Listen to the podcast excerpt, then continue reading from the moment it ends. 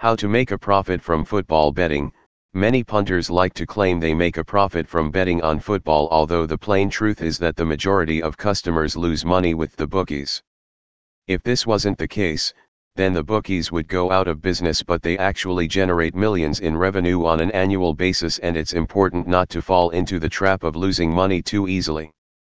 While every customer has to accept that they will sometimes place losing bets, there are certain measures that can be taken in order to stand a better chance of making an overall profit on a weekly, monthly, or annual basis. As you'll discover, less is often more, and there's a way of beating the bookies at their own game. Create a staking plan for your football bets. The best way forward is to have a staking plan when it comes to football betting. You might want to set aside a certain amount of money that you're going to wager on a monthly basis, and then work out how to split that money in terms of the number of bets you will place overall.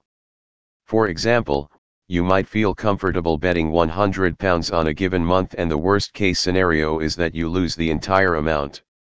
However, you might choose to place 20x £5 bets, which clearly spreads the risk and essentially gives you multiple chances of placing a winning bet along the way. Alternatively, you might have a staking plan in accordance with the odds you are selecting. So for an even money chance, you might bet something like £20, although a 10/1 shot might see you stake £5 instead. It's just good to have a plan, even if this changes along the way. Also, take a look at the latest news or the latest professional tips on reliable football betting tips or websites like BParlay. https://bparlay.com. Compare football odds and get the best price. If you're only betting with one bookmaker, then you're making a rookie error.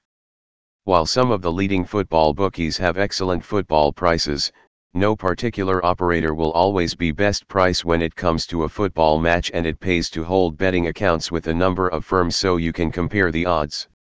Quite simply, by getting the biggest price every time means you will maximize your winnings and secure a bigger return when you do win.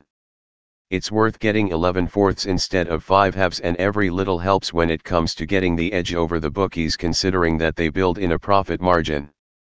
Do your research before you place a bet. They say that knowledge is power, and it certainly helps to know your stuff before committing your hard-earned cash on certain football bets. You should always bet with confidence and with the expectation that you have the edge over the bookmaker, even if you miss out with certain wagers.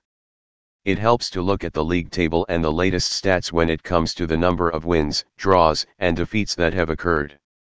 There is also data when it comes to the goals that have been scored when it comes to betting on over/under goals and BTTS.